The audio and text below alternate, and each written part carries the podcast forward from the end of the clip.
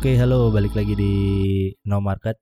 Ah, gitu mulu pembukaan gue ya, ngasik banget Pembukaan lo gimana sih biasanya? gitu. Oke, Oh. halo, balik lagi di No Market, ya kan. Orang-orang gimana orang-orang? Maka, hai guys, Hai Banyak, kan? Ada yang- ada yang punya jingle-jingle juga. Oh iya iya iya. Well, anyway, eh, hari ini gue mau ngobrol sama salah seorang temen gue yang sama lah ceritanya gue lagi mau mengangkat seorang wirausahawan atau orang yang bekerja sendiri latar belakangnya kayak gimana sampai akhirnya mereka memutuskan untuk kerja sendiri dan eh, mungkin ada baiknya perkenalan dulu Halo, nama gue Arif. Eh kita kenal udah lama juga kita.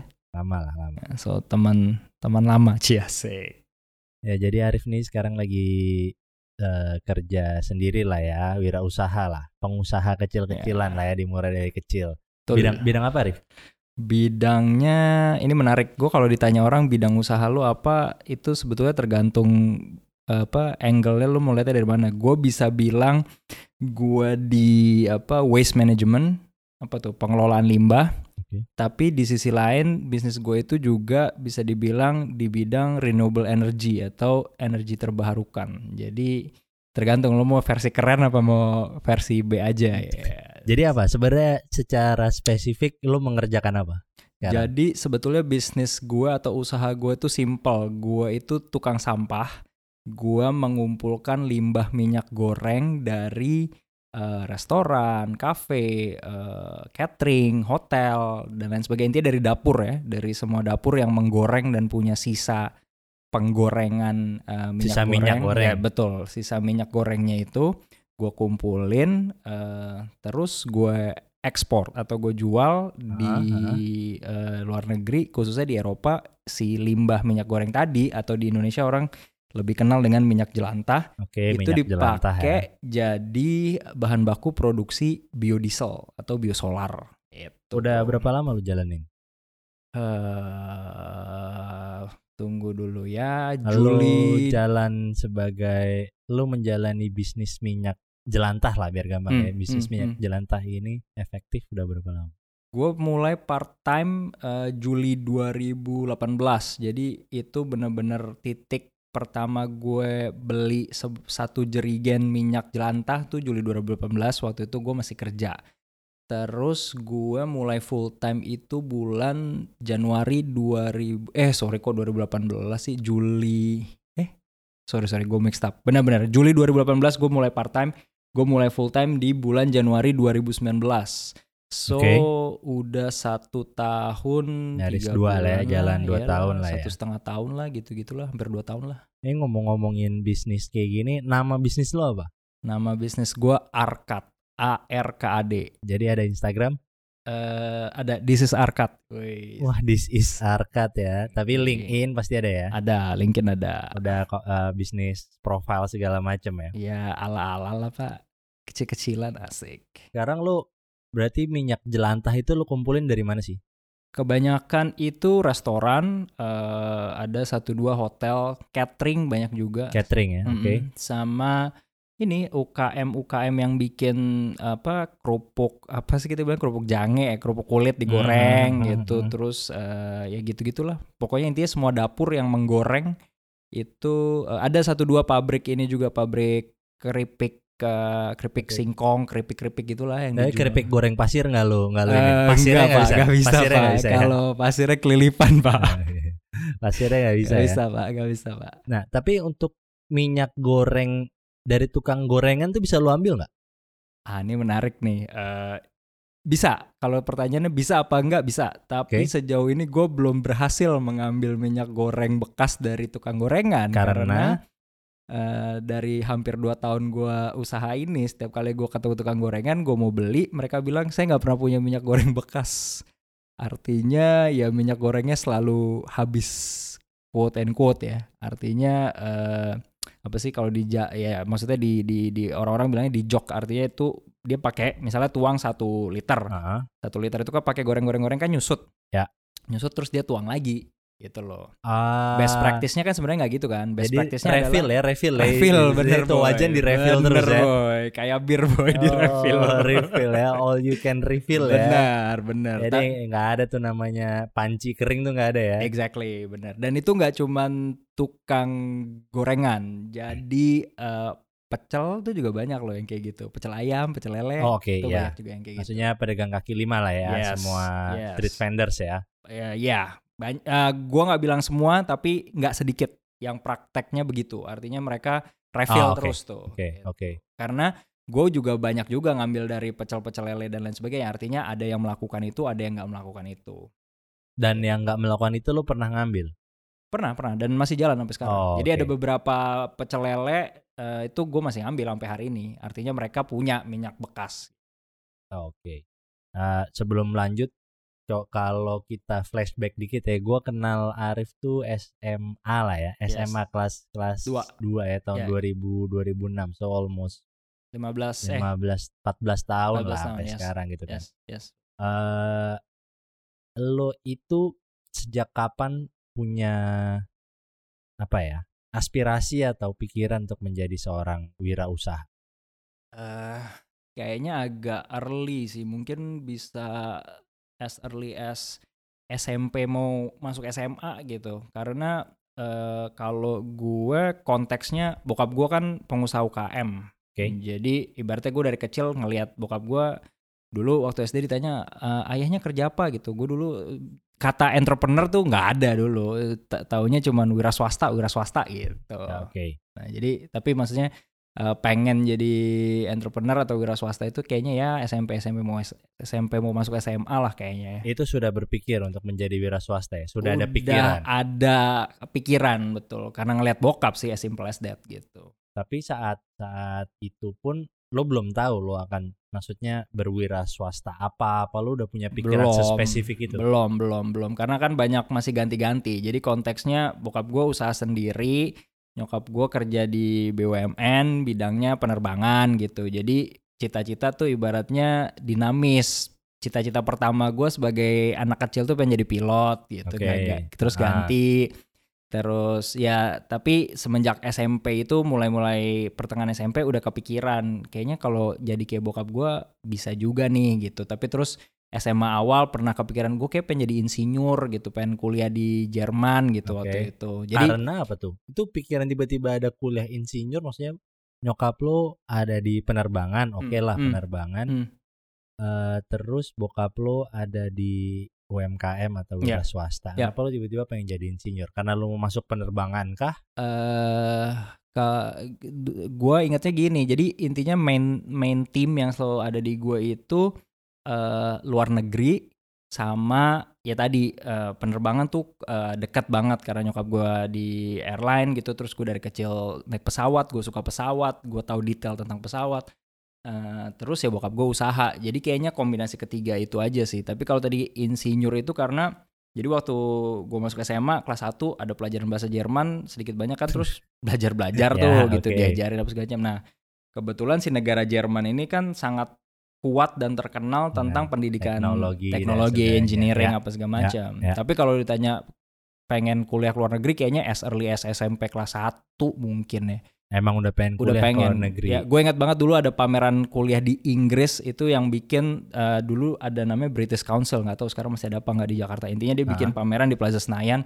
Gue datang berdua nyokap gue gitu terus kayak pulang gue udah bilang saya pengen kuliah ke luar negeri gitu. Luar negerinya mana belum tahu. Belum spesifik. Waktu itu yang dilihat Inggris gitu kan. Jadi Terus masih- pas SMA kayaknya oh Jerman keren gitu. Karena ada pelajaran bahasa Jerman. Iya, gitu. Oh sorry, dan juga kebetulan konteksnya gue punya saudara yang tinggalnya di luar negeri, spesifik di Jerman sama di Belanda gitu. Ah, oke. Terus Jadi- lo lulus SMA, akhirnya kuliah keluar.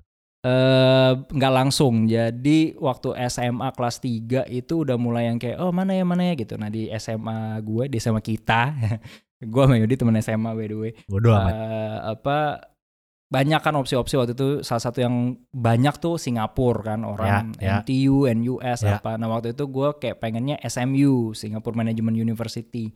Cuma susah pak. Gue tes SAT gitu intinya kayaknya nggak dapet nih gitu. Ah. Terus em, ya mikir-mikir mikir-mikir mikir-mikir.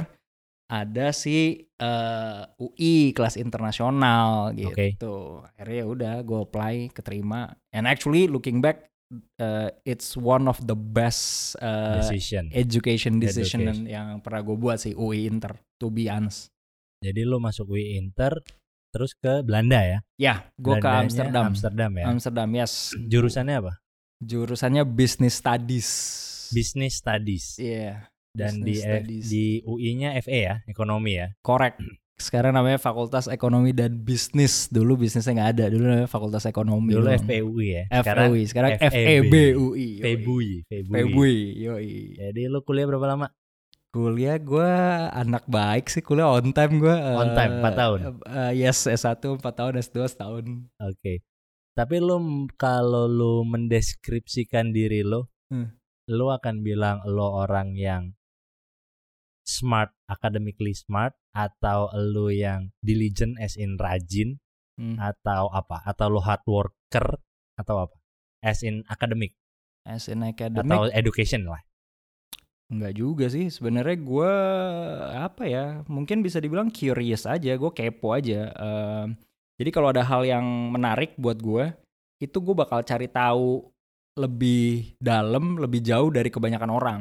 Tapi kalau halnya gue nggak nggak tertarik ya gue B aja gitu. Dan secara akademik sebenarnya gue nggak nggak pinter, nggak nggak cukup hardworking juga sih menurut gue dan nggak cukup apa ya ibaratnya sebenarnya prestasi akademis terbaik gua seumur hidup menurut gua adalah diterima di SMA Negeri 8 Jakarta sih udah that's it itu Iya. itu udah kayak best Itu best ya. best gua Itu lucky bastard ya. itu super Lucky lucky, bastard bastard, ya. itu super Lucky lucky bastard, bastard ya. iya Tapi itu it change your life ya di SMA 8 lo masuk akan big secara time, akademik big time ya. man, big time. Gue looking back kalau gue nggak, maksudnya bukan pet gue itu pasti sekarang lain lagi gitu loh. Terus Oh. terus lu udah S2. Kebetulan udah S2 di S2 di sebuah universitas entah berantah di Inggris namanya Harper Adams University itu Universitas Pertanian. Kalau di Indonesia tuh kayak IPB, lokasinya tuh Oh, oke. di kampung lah bro Di pokoknya. Suburban gitu ya. oh iya men, di- rural bukan rural. suburban lagi, rural. Di rural rural area gitu ya. yes, yes. Nah, Itu kan S2 cukup spesifik ya. Maksud Ya, gua pertanian gitu kan. Kayak eh, banyak orang yang kalau mau S2 kayak gue mau S2-nya manajemen, Hmm. marketing, Hmm. kecuali mungkin kalau hukum dia mau yang eh, ke profesi, Hmm. gua kurang tahu. Hmm. Atau kalau apa lagi ya? Ya rata-rata itulah. Hmm. Rata-rata manajemen atau marketing rata-rata orang S2-nya adalah mau ke eh, quotes and quotes ke bidang ekonomi, manajemen bisnis, human Ya. resource gitu. Ya. Tapi lu kan cukup cukup spesifik Spesifik, gitu ya. mengambil pertanian. Ya. Why? Eh, sebetulnya pertanian gue juga bukan teknik pertanian ya atau bukan ilmu pertanian. Yang gue ambil waktu gue S2 itu agribisnis jadi sebetulnya ya bisnis tapi konteksnya memang yang lu bilang tadi spesifik di agri atau agricultural industry lah. Eh gue sejujurnya kalau lihat ke belakang keputusan itu sebetulnya gue harus jujur itu banyak terpengaruhi atau banyak dipengaruhi sama sama bokap gue ya. Karena kayaknya seingat gue di medio itu bokap gue tuh lagi mencoba usaha mau masuk ke dunia agribisnis gitu gue lupa waktu itu pupuk atau apalah gitu tapi Aha. intinya hasil diskusi gue obrolan gue apa segala macam intinya dia bilang eh, agri di Indonesia tuh masa depannya cerah lah Panjang. kasarnya gitu Ah. panjang karena it is something related with uh, food yang orang makan Yes, tiap hari yes, etc yes. etc so ting ting ting ting ting ting gue pikir kayak menarik sampai akhirnya oh bener nih menarik gue nulis eh, skripsi S1 gue yang di Amsterdam itu eh, temanya tentang sesuatu yang berkaitan sama rural business etc etc gitu jadi ya udah ibaratnya tahun terakhir gue di Amsterdam tahun terakhir gue S1 itu ya gue kayaknya hampir tiap hari emang udah fokusnya bacanya tentang Ya, agribisnis gitu. Nah, tapi sejujurnya eh apa yang tadi gue bilang karena itu banyak dipengaruhi bokap gue. Sejujurnya waktu itu gue ada keinginan lain buat S2. Sebenarnya gue pengennya tuh eh, apply ke LSI ke London gitu. Ngambil jurusan Jurusannya waktu itu ya something kayak yang lebih Management umum lah, lah yang ya, lebih umum kayak economic development economy. atau Oke. apa political economy gitu. Nah, eh sejujurnya kalau gue lihat hari ini si apa ya ibaratnya kasih tak sampai itu tuh masih ada di gue. Mhm, Jadi gue mhm, masih mhm. kayak eh, punya ya bisa dibilang obsesi. Gue kayak one day pengen apply LSI, LSI. deh gitu. just tapi tapi in a fair point as in like kalau gue lihat ke belakang kalaupun gue waktu itu uh, langsung apply-nya LSI dan ibaratnya keterima path gue juga nggak bakal kayak sekarang Ya, gitu loh. pasti dong. Jadi, Ya pasti eh, emang lu jadi beda sekarang karena gitu. ada petnya. kan. exactly gitu Tapi di agribisnis di Harper Adams itu eh gue sih nggak nggak nggak kebayang. Apa Hmm, pelajarannya apa sih? Pelajarannya sebenarnya kayak eh, S1 ekonomi manajemen, Mhm. cuman dia lebih spesifik. Jadi misalnya contoh gini, eh, lu di S1 manajemen diajarin cara ngitung P&L, profit and loss gitu Oke. kan.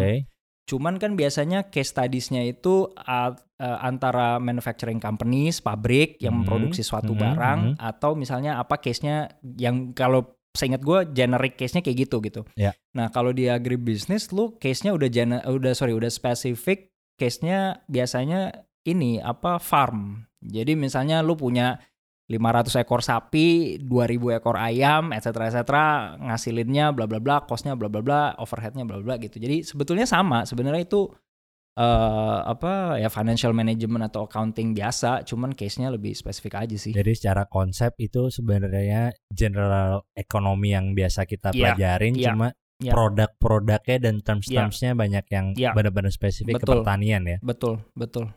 Oke. Betul. Itu berapa lama? Setahun. Setahun. And Setahun. then And then gue lulus di summer 2012, gue mulai apply ya di medio itu summer itu ya semuanya mostly ke ag- perusahaan atau bidang agriculture atau agribisnis. Ya. Nah cuman yang bisa gue share di sini juga kalau kita bilang agriculture atau agribisnis itu luas. Jadi spektrumnya tuh dari ibaratnya eh, petani yang nanem dan menghasilkan barang-barang pertanian itu atau kalau satu step sebelumnya perusahaan yang produksi bibit, perusahaan pupuk itu juga agribisnis.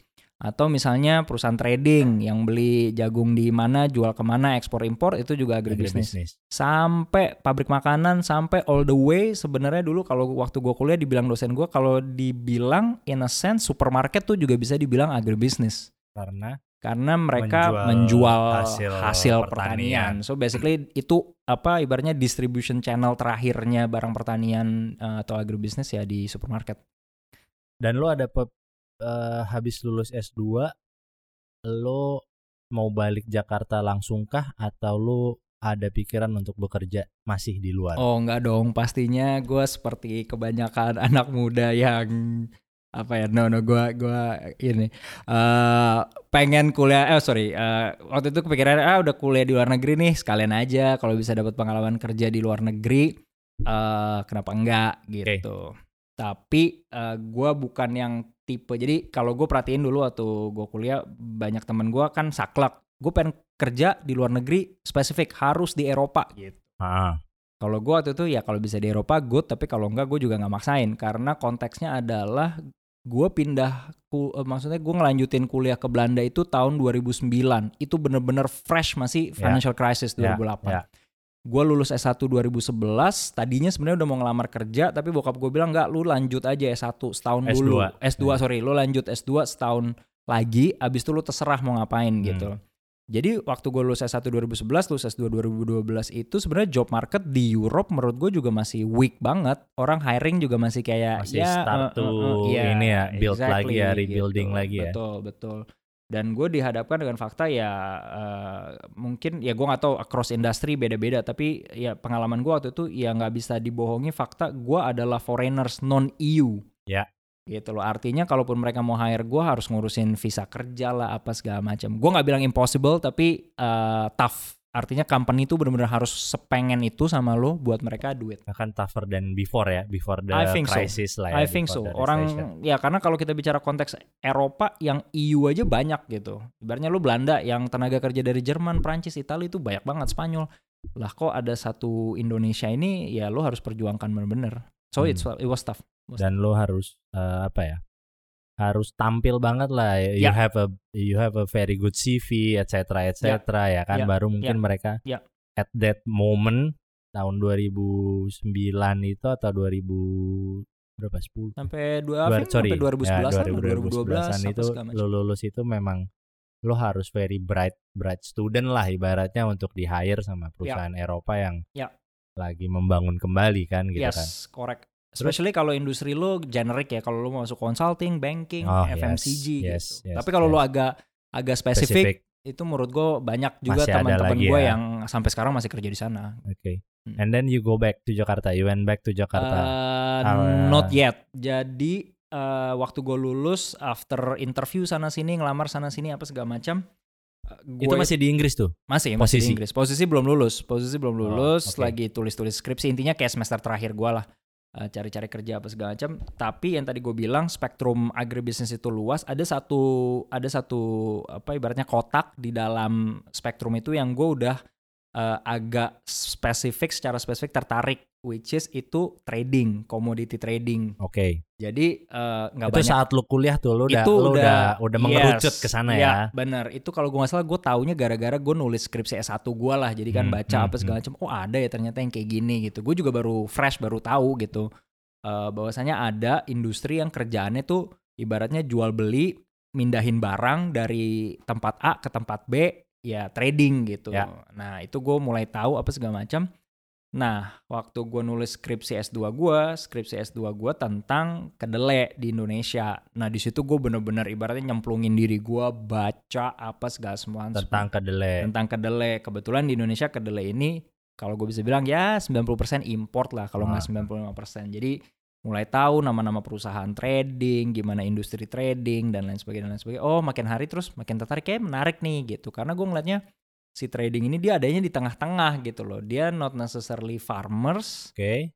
tapi juga not necessarily pabrik atau supermarket. Atau end customer ya. yes, ya, ya. waktu gua eh, setahun sebelumnya sih ibaratnya di kepala gua yang keren tuh ah gue pengen balik ke Indonesia jadi petani deh gitu, petani Ah, berdasi atau apalah Ya, konsepnya ya, lebih kayak ya, gitu. ya. Tapi seiring jalannya waktu gue soul searching, gue come to a realization bahwasannya gue juga kayaknya nggak cocok jadi petani karena ya gue harus mengakui dan nggak bisa membohongi fakta gue anak kota. Ibaratnya gue dari lahir gede di Ya, Jakarta ya, gitu. ya, Terus ya. gue mau jadi petani, petani apa di mana gitu kan.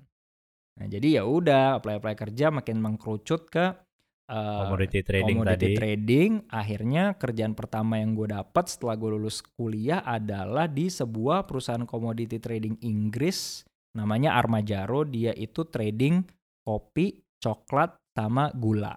Base-nya di? Base-nya di London di Mayfair tapi waktu itu job yang gue dapat adalah kayak MT program gitu. Eh, base-nya di Southeast Asia di Singapura lah gue bisa bilang. Oke. jadi itu kerjaannya kayak lo MT tapi lo dirotasi selama enam bulan MT program lo itu lo diputer dari Indonesia eh jadi gue belajar kopi gitu misalnya di Sumatera Utara sama Lampung Ah. habis itu ntar gue dikirim ke Sulawesi belajar coklat Ah, ah. habis itu dikirim ke Singapura lo harus tahu caranya trading di office-nya gimana Ya. futures dan lain-lain habis itu ke Malaysia juga sama office gitu. Gula juga ya pretty much kalau gula nggak terlalu banyak di lapangan lah tahu dari desk lah. Cuman intinya itu juga lagi-lagi itu program atau itu fase hidup gue yang bener-bener mengubah trajectory karir gue. Karena eh, biar kata programnya singkat 6 bulan tapi exposure-nya tuh gila-gilaan banget Karena men. lu dikirim ke Exactly. berbagai daerah juga ya. Exactly. Jadi udah multi commodity, multi locations juga kan gitu. Jadi after itu gue nge-apply kerja ibaratnya every interview ya gue bilang previously gue di rotate ke empat negara tiga komoditas gitu. Sekarang eh waktu lu di Armajaro itu 6 bulan Ya. empty MT ya. and then that's it. Nggak lanjut atau gimana? Eh, itu juga poin yang mengubah trajectory karir gue. Jadi ceritanya eh, enam- Trajectory lu berubah-berubah kayak bola biliar iya, lu ya. men. Yoi, men. Kayak apa tuh filmnya Matt Damon tuh? Bodoh amat yang apaan. itu deh pokoknya. Born Identity.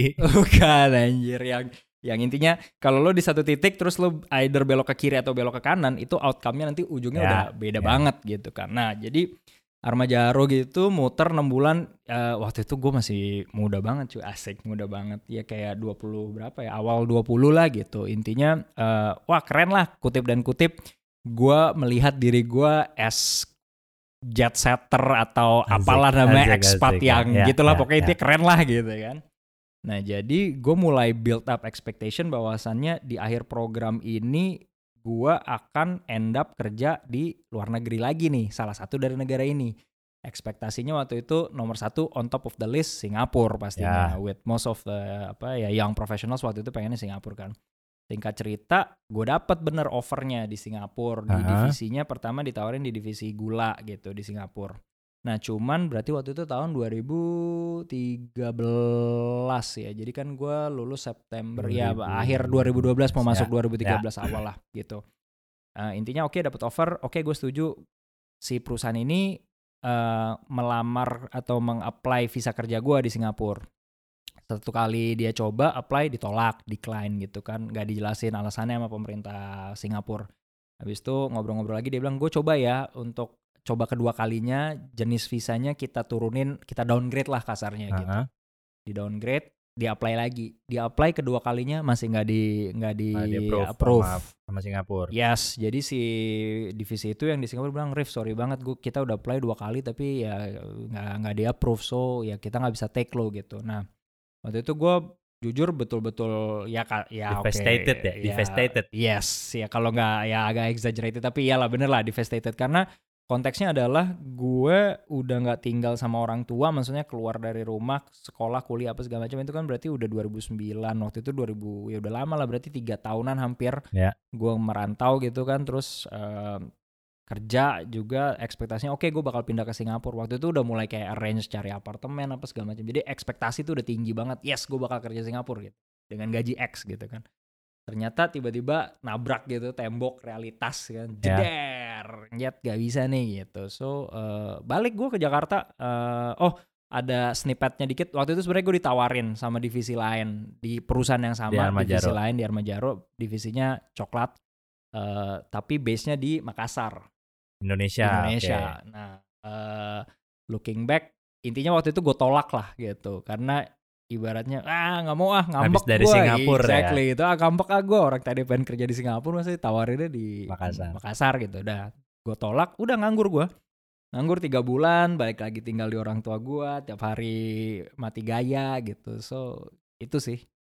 Jadi lo tiga bulan nganggur karena lo kecewa lah ya dari Yes. dari Singapura Yes. yang lo udah ekspektasi tinggi. Yes. Tapi balik lagi, haruskah waktu itu gue ambil? Eh, maybe yes, maybe no. Ya, gitu. ya, Karena lucunya akhirnya perusahaan itu bangkrut beberapa bulan setelah gua nggak ngambil itu. ya. Oh, karena karena lo nggak masuk jadi dia bangkrut. Exactly, bro. Oh, kalau lo terima mungkin dia masih ada ya. yes. Luar biasa nih jualan diri ya luar Iya. biasa. Gitu, bro. Terus nganggur and then ke mana? Nganggur. Apa langsung memutuskan udah lo lo punya waktu sekitar tiga bulan kan maksudnya? Yes, At that yes, moment yes, lah tiga yes. bulan atau empat bulan itu nganggur Ah, gitu. ah. At that moment looking back itu lu udah mau ada pikiran untuk berwirausaha? Apa di situ lu sudah mulai mengkonsepkan sesuatu atau lo masih ada apa ya eh keinginan untuk kerja di Singapura atau di commodity trading? Hmm. yang mana yang lebih banyak? di poin itu belum maksudnya belum kepikiran usaha apa segala macam. Jadi intinya sebetulnya dari eh, mulai kuliah sih ide untuk di kepala tuh oh gue pengen bisnis ini atau kayak bisnis itu kayak prospek apa segala macam tuh selalu ada gitu tapi belum pernah bener-bener muncul titik di mana kayak oke gue eksekusi gitu kan Mm-mm. Nah, abis yang gua waktu gua nganggur itu belum belum kepikiran untuk berusaha. Waktu itu kepikiran masih tetap gua harus kerja profesional dulu karena kan baru early banget kan. Maksudnya gua baru baru lulus kuliah gitu, baru punya pengalaman kerja 6 bulan. Jadi sempat kerja akhirnya ke beberapa perusahaan komoditi lainnya. Gue sempat di Noble eh, lima bulan or something gitu, Mhm, eh, mhm. karyawan kontrak. Sampai akhirnya gue end up di Cargill. Nah, Mhm. Cargill itu eh, kalau yang tahu perusahaan, maksudnya kalau yang tahu industri komoditi kayak apa ya? Ibaratnya mungkin apa bank yang keren di banking kayak JP Morgan atau Goldman Sachs gitu. Kalau lo di investment banking, jadi the company yang di orang company di Yes, agriculture the ya company in, in agriculture atau spesifik di agricultural commodity trading tuh Cargill is the company gitu kan. So ya udah gue join situ gue kerja berapa ya hampir tiga tahun I think sampai 2016 gue resign dari Cargill eh, kebetulan waktu itu pengen nikah istri gue dapat LPDP Berarti kalau gua track back sedikit eh dari awal SMP, SMA lu udah pikiran wirausaha, Hmm. kemudian lu kuliah berarti di kuliah ini juga change your your perspektif atau your mind lah ya untuk eh gua nggak mau langsung usaha dulu karena di kuliah gue ini dapat ilmu dan gue mau profesional berarti itu juga Iya. Change your path lah betul di betul kuliah itu jadi lu Betul. pengen masih pengen kerja dulu aja nih Yes, yes. Karena gue ngeliatnya gini sebenarnya waktu sekarang gue udah jalanin usaha sendiri gitu hampir 2 tahun. Gue lihat sebenarnya ada beberapa tipe entrepreneur. Jadi eh, entrepreneur tuh ada yang ibaratnya born entrepreneur. Artinya Ya. dia tuh kerja sebulan sama orangnya itu pasti nggak betah gitu. Ya. Karena ya bener-bener ibaratnya apa ya, ya, eh, free will banget Ya, gitu. ya, gue ya. maunya ya mau gue gitu. Tuh ada satu tipe yang kayak gitu. Eh, ada tipe yang agak hybrid. Agak hybrid tuh sebetulnya dia eh, apa ya suka cukup suka sama sistem gitu. Abis ngelakuin A tuh ngelakuin B, ada proses apa segala Ya, macam. Tapi ya. juga masih punya semangat entrepreneurial atau entrepreneurship kayak ah gue pengen coba yang baru atau segala atau macam. biasanya kalau kita bilang orang kantoran punya part time lah ya Korek, korek yang kayak gitu atau ada yang bener-bener kayak kerja sampai 40 tahun dulu berkarir ujungnya baru terus uh, Ah, entrepreneur ya, itu ada. Nah, kalau gua kayaknya gua ngelihat gue tipenya lebih yang kayak kedua gitu karena sejujurnya uh, gua nggak bisa masuk ke kategori pertama karena biasanya kalau yang kategori pertama nih dia juga nggak terlalu suka sekolah ya tipenya yang kayak ah udahlah lulus SMA atau kayak kuliah drop out atau apa gitu segala macam karena bener-bener kayak gue nggak bisa follow rules lah kasalnya Ya, gitu. ya, gue ya. mau create my own rules kalau gue tipenya gue cukup comfortable dengan sekolah gitu gue cukup comfortable dengan ngikutin structure ada proses itu gue cukup dengan ya. sistem gue cukup comfortable dan gue sejujurnya suka gitu nah jadi gue tipe yang kedua eh apa ya kerja dulu lah profesional baru sejujurnya ya tadi baik lagi ada ada ada momen juga yang ujungnya mengubah eh, trajektori karir gue sampai akhirnya gue quit corporate for good dan usaha sih. jadi selama lu bekerja paling lama akhirnya di Kargil end up di Kargil Yes, paling lama di Kargil, paling lama di Kargil. sekitar tiga tahun ya Tiga tahun Itu- ya, hampir 4 tahun. itu eh apakah dream job lo Yes, dream job gue. jadi sesuai commodity trading Yes. di the one of the yes. biggest if not the biggest lah ya agriculture company in the world and Ya. then you got it gitu kan Ya. selama tiga tahun Ya.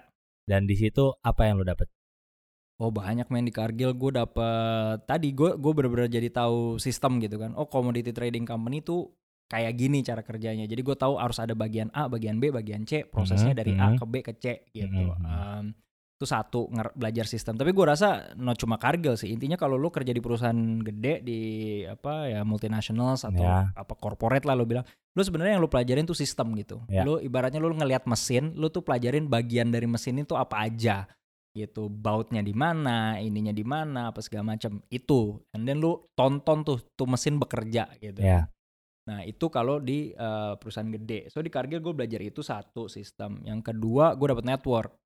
Jadi gue kenal orang apa segala macam. Gue dibawa bos gue ketemu ABC dan lain sebagainya. Eh terus ya apa beberapa hard skill ya ada lah. Maksudnya pastinya kayak lu jadi tahu market Ya. apa segala macam. Cara trading dari first trade gua sampai apa akhirnya jual pernah satu kapal apa segala macam ya semuanya di Kargil sih semua di Kargil Hmm, tiga tahun and then resign karena lu menikah?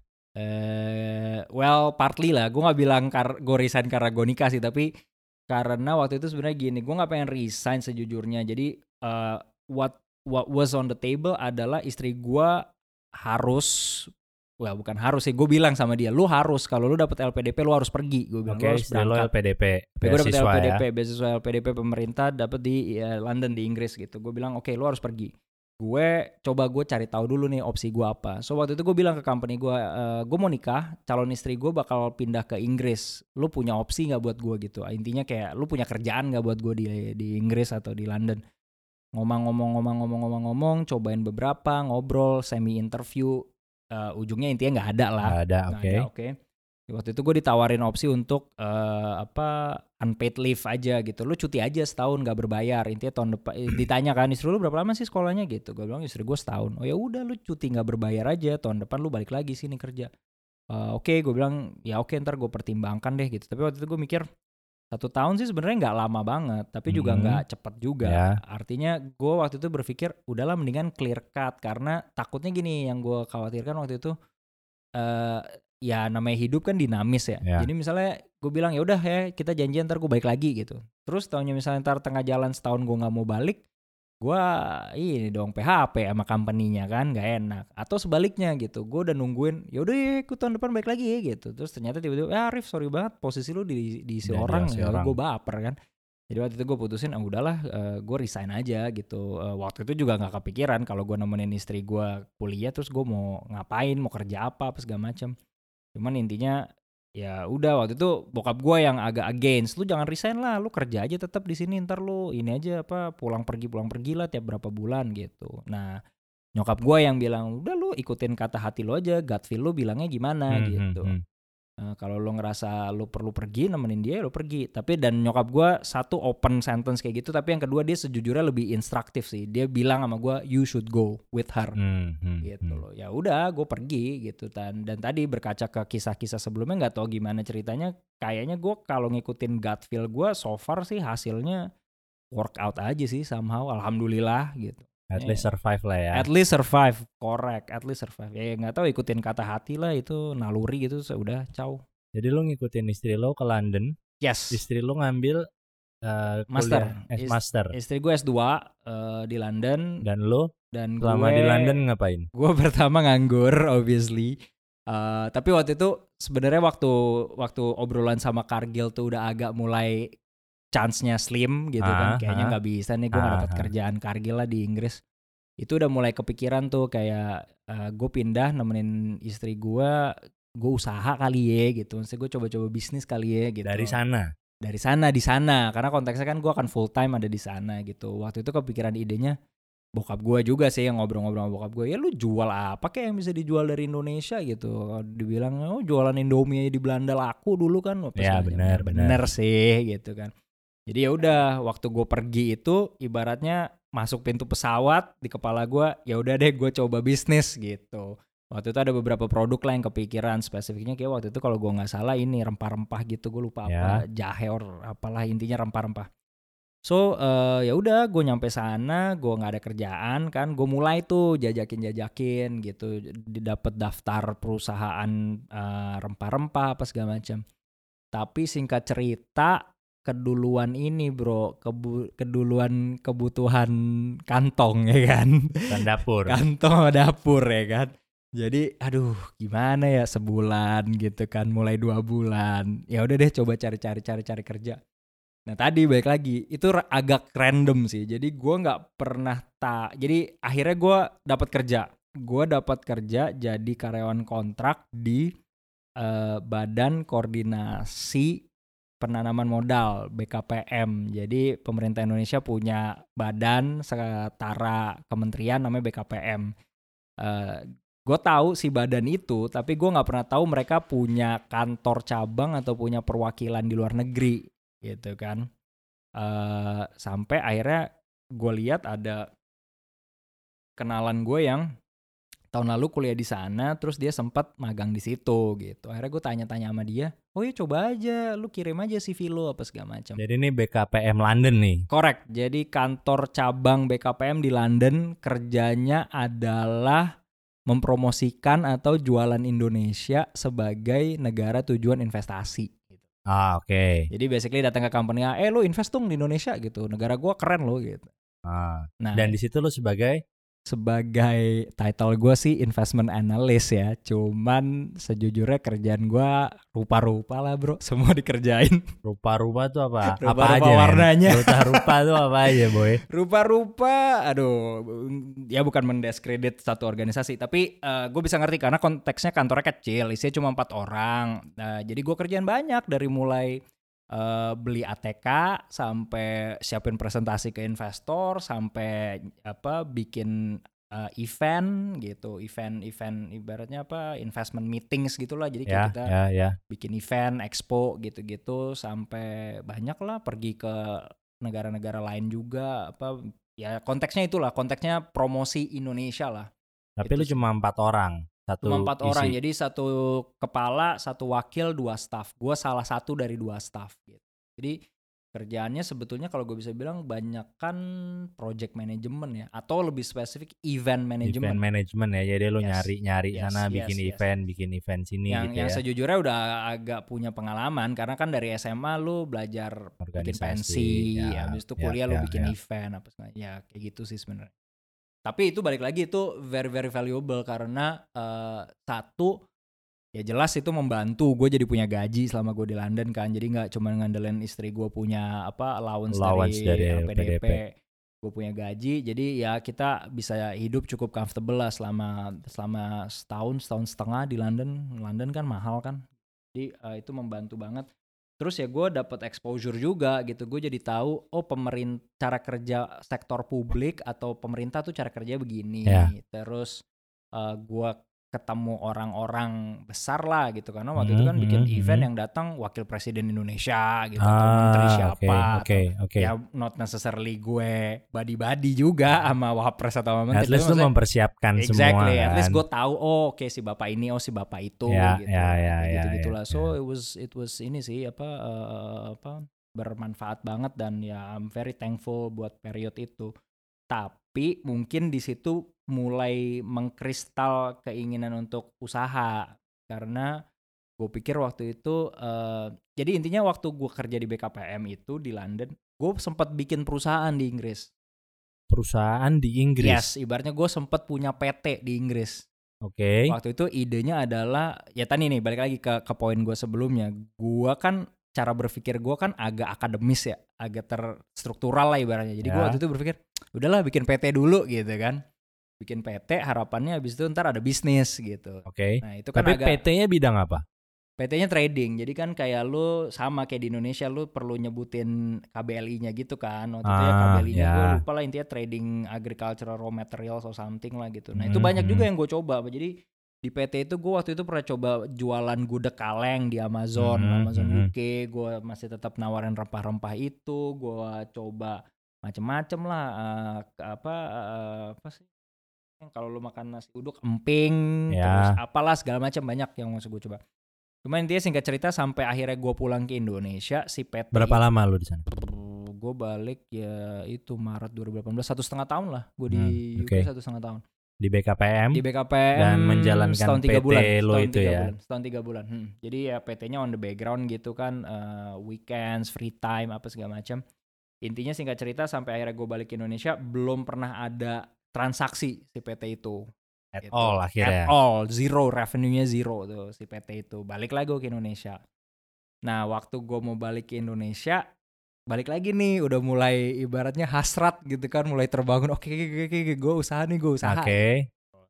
Udah mulai disusun, udah mulai telepon-telepon sana sini sama sepupu apa segala macam, bisnis apa di Indonesia gitu. Tapi gue nggak tahu juga ya. eh kayaknya sih kalau gue ngelihat balik mungkin waktu gue mau balik ke Indonesia itu juga tekad gue belum segitu bulatnya ya untuk usaha. Jadi singkat cerita sebelum gue balik ada satu perusahaan FMCG eh, multinasional juga di Ya, Jakarta ya. nawarin kerjaan. Mm-mm. Karena tadi gue bilang karena tekad gue mungkin juga belum segitu kuatnya. ya Udah gue Goyah. akhirnya sign, goyang Oh, sign. nih. Jadi gitu, balik kantoran lagi. Balik kantoran lagi bos. Balik kantoran lagi. Jadi bener-bener landing di Jakarta seminggu golar-goler gitu kan, ngilangin capek, udah mulai kerja di FMCG itu. Nah tapi eh, ternyata cie Tuhan berkehendak lain apa sih? Artinya eh, tiga bulan gua kerja di perusahaan itu experience gua sebagai employee itu very very gak enak. Nggak enak. Eh, Oke, bad experience lah bad experience. ya. Jadi bad experience with the boss, bad experience with the I, I might say company culture juga. No culture, oke. kerjaan juga. Maksudnya scope job gua Job juga. desk dan segala Ah, macam ah, ya. Jadi ya udah it's a complete package lah gitu. Ibaratnya complete package the reason not to stay kan. Ya udah gua udah aku mau cabut ah gitu kan. Waktu itu kan masih kayak ya masih ada lah sisa-sisa tabungan dikit-dikit Hmm, gitu. Jadi hmm, hmm. pikir masih kayak "Ya udahlah udah cabut dulu lah cabut. Mhm. Cabut gitu. Terus eh, nganggur dua bulan sampai akhirnya gua balik lagi ke Kargil Oh. untuk the second time. Balik lagi Balik lagi ke ke Kargil dengan posisi yang sama kah? eh beda naik dong cie asik Beda jadi, ya? jadi waktu gue balik ke Kargil itu divisinya berbeda. Sebelumnya itu di Kargil gue trading bahan baku pakan ternak, jadi mulai jagung, gandum, kayak gitu-gitu. Ya.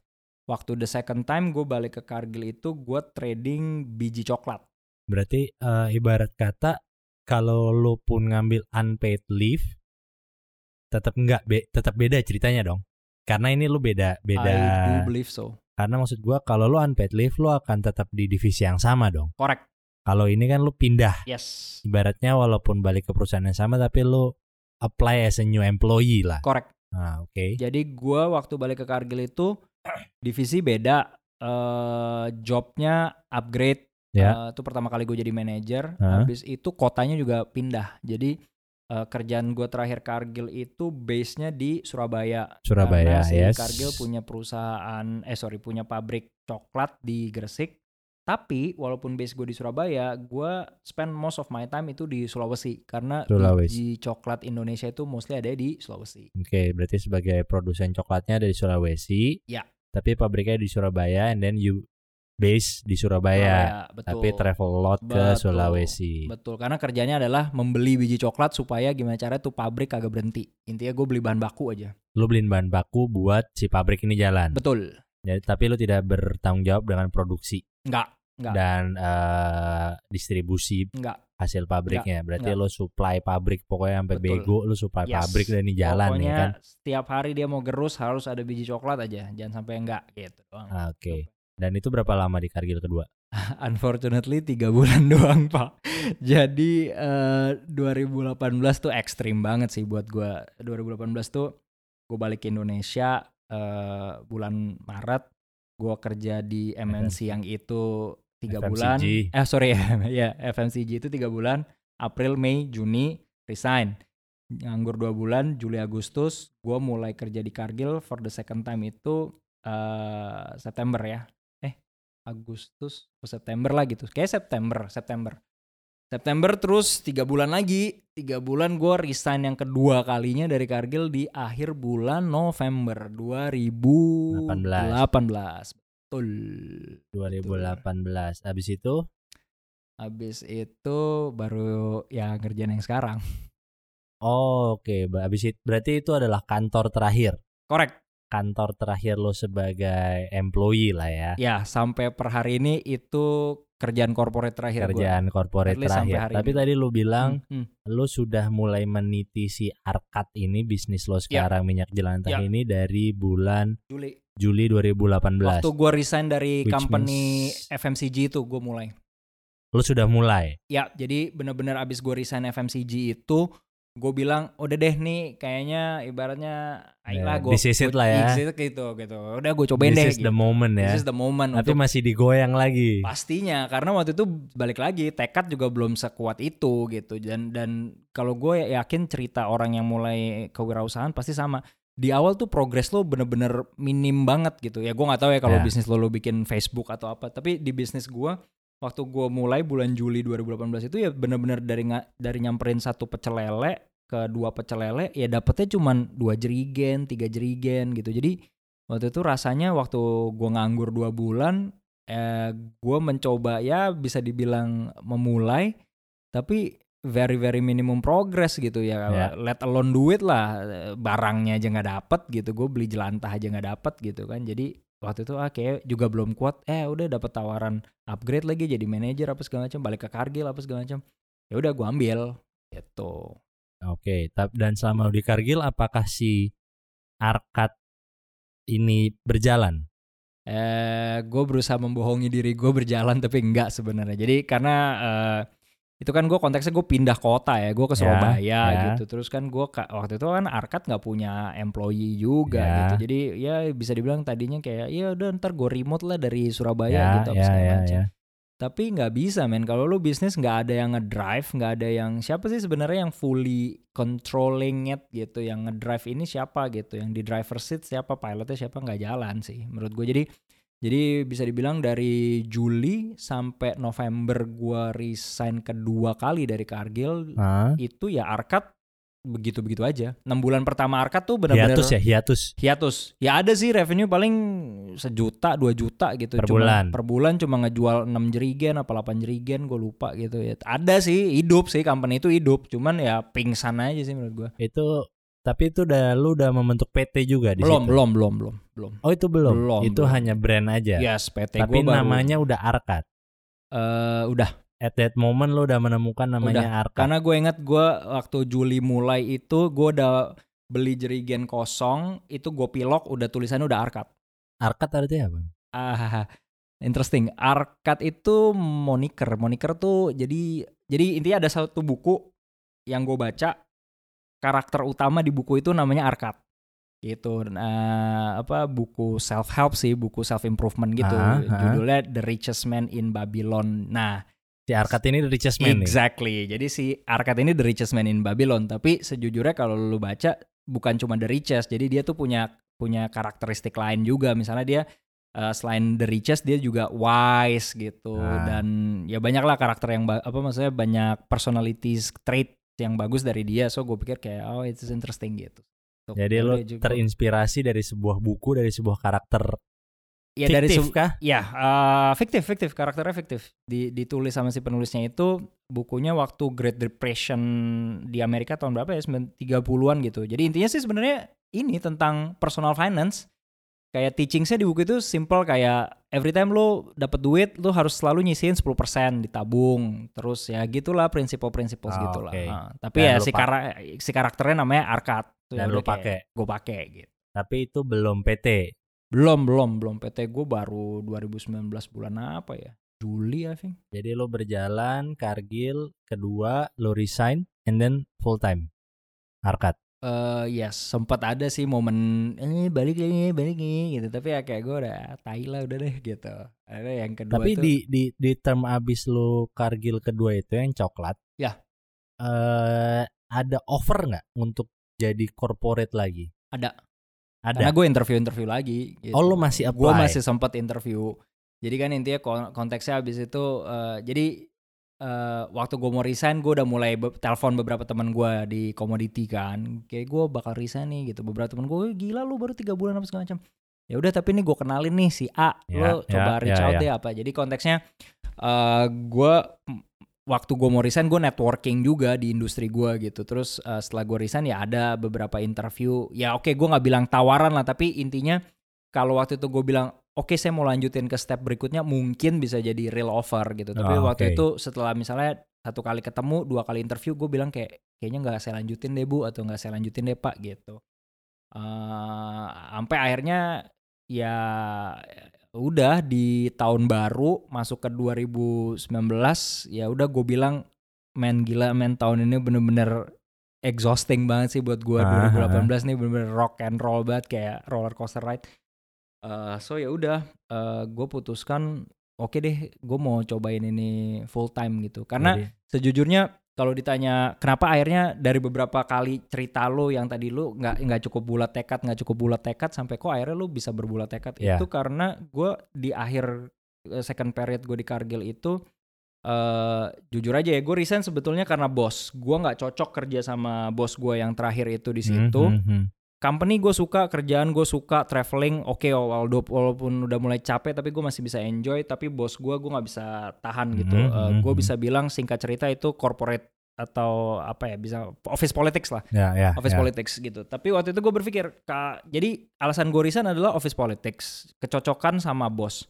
Kalau gue kerja corporate lagi gue pasti tetap punya bos dong. Ya, kalau gue tetap punya bos artinya kan gue ada chance cocok Atau atau, tidak cocok, cocok, ya. lagi Ya. lagi gitu kan tuh waktu itu gue pikir kalaupun gue balik ya tadi gamble kalau ya. lu cocok ya good lu bisa kerja kalau nggak cocok resign lagi. masa gue resign lagi kan gue pikir gitu kan so kayak ah udah deh ya udah kalau lu alasannya dua kali resign karena bos ya lu artinya lu harus yang langkah berikutnya lu harus nggak punya bos gitu logiknya gitu gitu so waktu itu gue pikir ya udah deh gue cobain lah gitu. Gue nggak tahu sih bakal kayak gimana. Bakal sukses bakal enggak bakal tahan bakal nggak tahan bakal cocok nggak cocok nggak Hmm, tahu. Tapi udah deh waktu 2019 awal Januari itu ya udah gue gue bilang gue gue full time deh di sini gitu.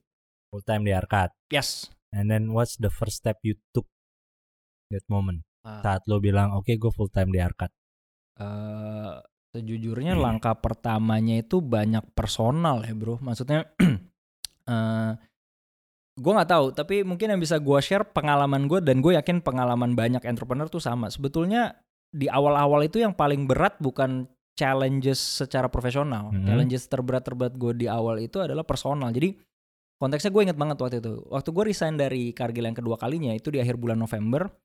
Gue sama kan waktu itu kan gue sama istri gue tinggal di Surabaya tuh. Itu Ya. jadi chaos banget men. Gue mindahin istri gue dari Jakarta ke Surabaya di bulan Oktober. Hmm, Lu bayangin dia baru tinggal di Surabaya tuh ibaratnya baru sebulan dua bulan dua bulan baru bener-bener penyesuaian apa segala macam terus tiba-tiba gue one day gue pulang gue bilang gue mau resign nah itu kayak dia sebenarnya mungkin marah lah ya sama gue cuman eh, ya gue nggak ngerti lah tapi intinya kayak gitu Eh, di akhir bulan November terus masuk Desember. Gue bilang sama dia ke Jakarta aja yuk gitu. Dia bilang mau ngapain ke Jakarta? Gitu. Toh gue juga baru pindah dari Jakarta kan. Gue bilang ya udahlah hitung-hitung apa kayak liburan tahun baru atau apa gitu.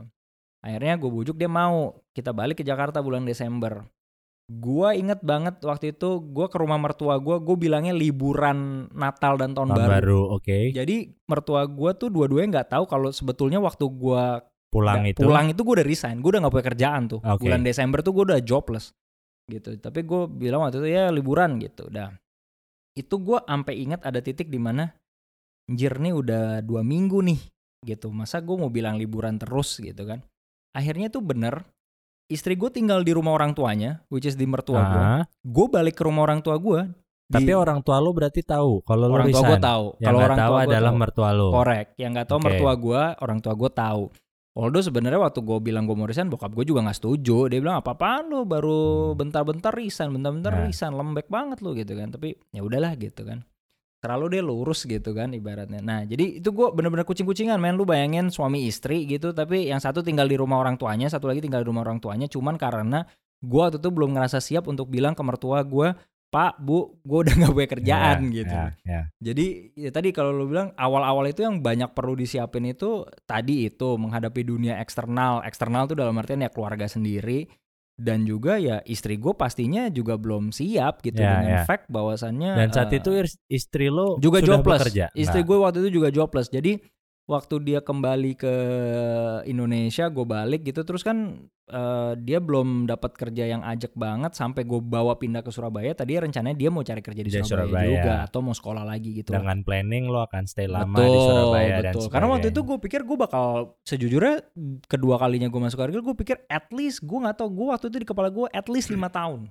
Gue nggak tahu kenapa, it's just like astronomical figure. mungkin yang ada karena lo pertama udah tiga tahun jadi Yes. lo merasa kayak yes, ya stay longer won't won't be hard lah. Ya dan waktu itu kan gue pikir kayak karir path-nya udah jelas nih gue udah manager sekarang Ya. nextnya mungkin I don't know apalah gitu. Ya. intinya oke leadership lah kasarnya gitu. So gue waktu itu berpikir oke it's for good nih for good Surabaya gitu. Hmm. makanya gue berani bawa istri gue pindah. Cuma ya tadi realitanya ternyata kayak gitu sesuatu yang gue nggak predik gue nggak lihat gitu kan. But then ya udah it happen istri gue jobless gue ajak balik lagi pulang ke Jakarta. Jobless. Jadi, Jadi waktu ini itu sa- wah dua orang manusia yang saling jobless ya Yes man, jadi dua orang lulusan S2 luar negeri, dua-duanya jobless cerita waktu itu. tapi sudah terikat oleh janji nikah ya exactly, tapi udah Tahu. terikat janji suci. Ya, kalau belum mungkin udah putus saya lo anjing lo Iya benar benar benar benar. Iyalah iyalah konteksnya menurut gua itu tough lah. Maksud gua gua nggak tahu sampai hari ini gua belum pernah ngebahas secara Bring detail itu lagi ya. sama istri gue maksud gue gue pengen sih one day gue nanya gitu waktu itu apa yang ada di kepala lo gitu. Waktu gue bilang sama lo gue mau resign lo jobless gue jobless. Gue nggak tahu gitu. Cuman itu sih awal-awal yang berat menurut gue itu berarti abis personal things yes. and then the profesionalnya apa?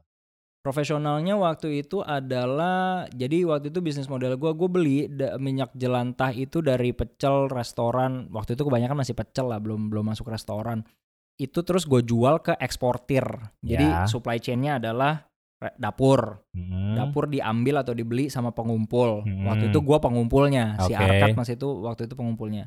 Nah, si pengumpul ini jual ke eksportir. ya Eksportir ini jual ke luar Luar negeri, negeri. ke pabrik biodiesel atau trader luar negeri lah.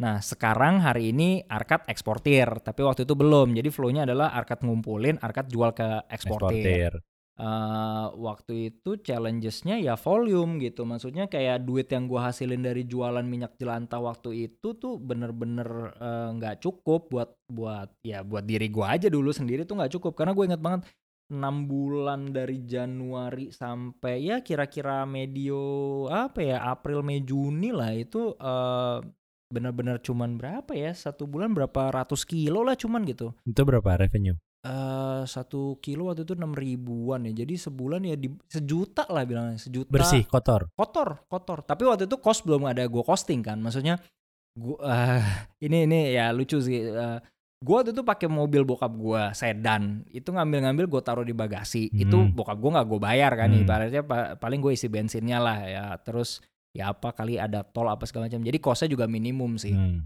Tapi intinya revenue itu eh, nggak cukup buat covering itu eh, apa ibaratnya gue nggak bisa makan dari situ gitu loh karena satu bulan kotor cuma ada sejuta sejuta setengah ada bulan-bulan yang cuma enam ratus ribu gitu kan nah jadi dari awal sebetulnya gue udah tahu bahwasannya kendalanya atau yang harus gue punya kalau bisnis ini sebenarnya kan ini bisnis komoditi juga Ya, ujungnya modal bro Oke. karena eh, apa eh, tadi lu mainnya harus volume volume ya. gitu. Gue nggak bilang modal itu paling paling penting karena gini, lu punya duit juga punya modal juga. Kalau lu nggak tahu belinya di mana, jualnya di mana Ya, juga nggak bisa kerja ya, kan ya. gitu. Nah di case gue waktu itu gue udah menjajaki enam bulan sebelumnya ya. Berarti waktu Januari 2019 kan gue udah mulai dari Juli Ya, 18 ya, ya. gue udah tahu jualnya ke mana, gue udah tahu eksportirnya siapa aja gitu. Tapi gue waktu itu belum tahu belinya dari mana. That's why gue udah coba samperin pecel apa segala macam.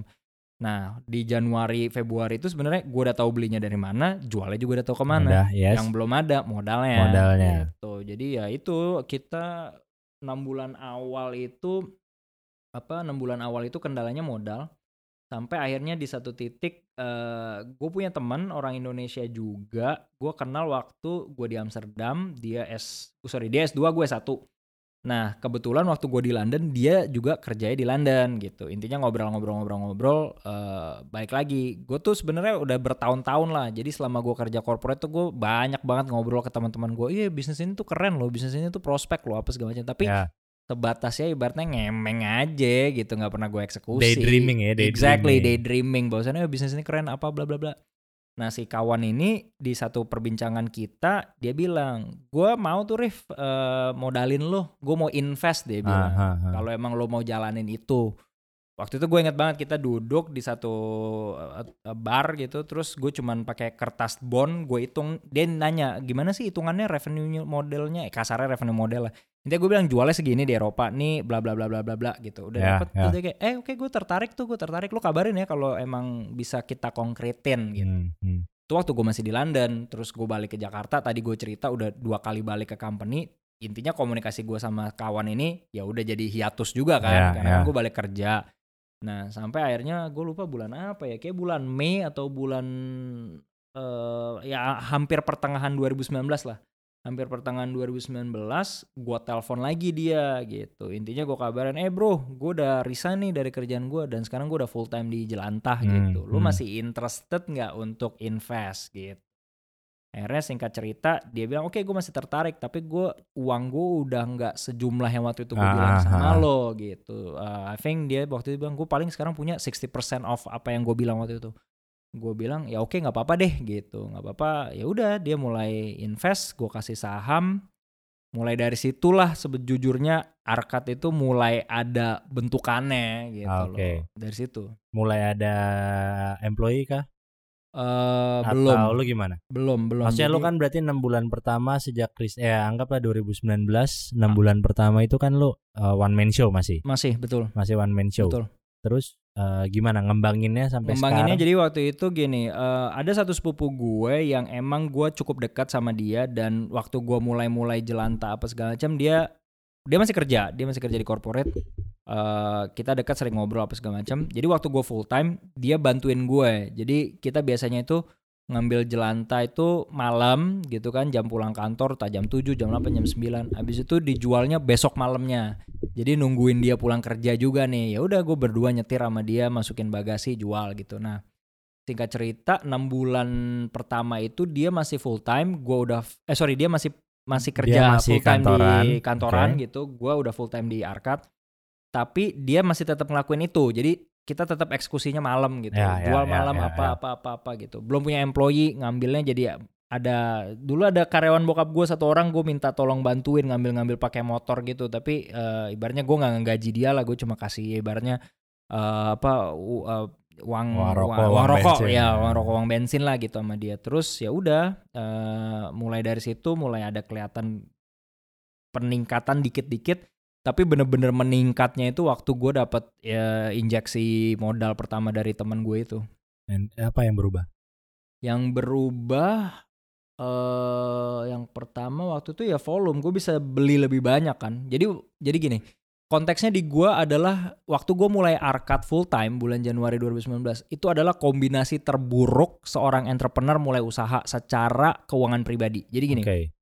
Eh, waktu itu kondisinya gue nggak punya tabungan Oke. plus gue punya utang Ya. lu bayangin tuh Oke. jadi biasanya orang eh, nggak punya tabungan tapi nggak punya utang Ya. gitu kan atau misalnya eh, punya tabungan punya utang gitu kan gua tuh nggak punya tabungan dan punya utang. Tuh waktu gue mulai. Jadi gue bener-bener nggak punya duit eh, untuk untuk gua ibaratnya gue pakai di bisnis gue Ini duit utang lo nih datang dari mana? utang gue itu datang dari oh gue ini.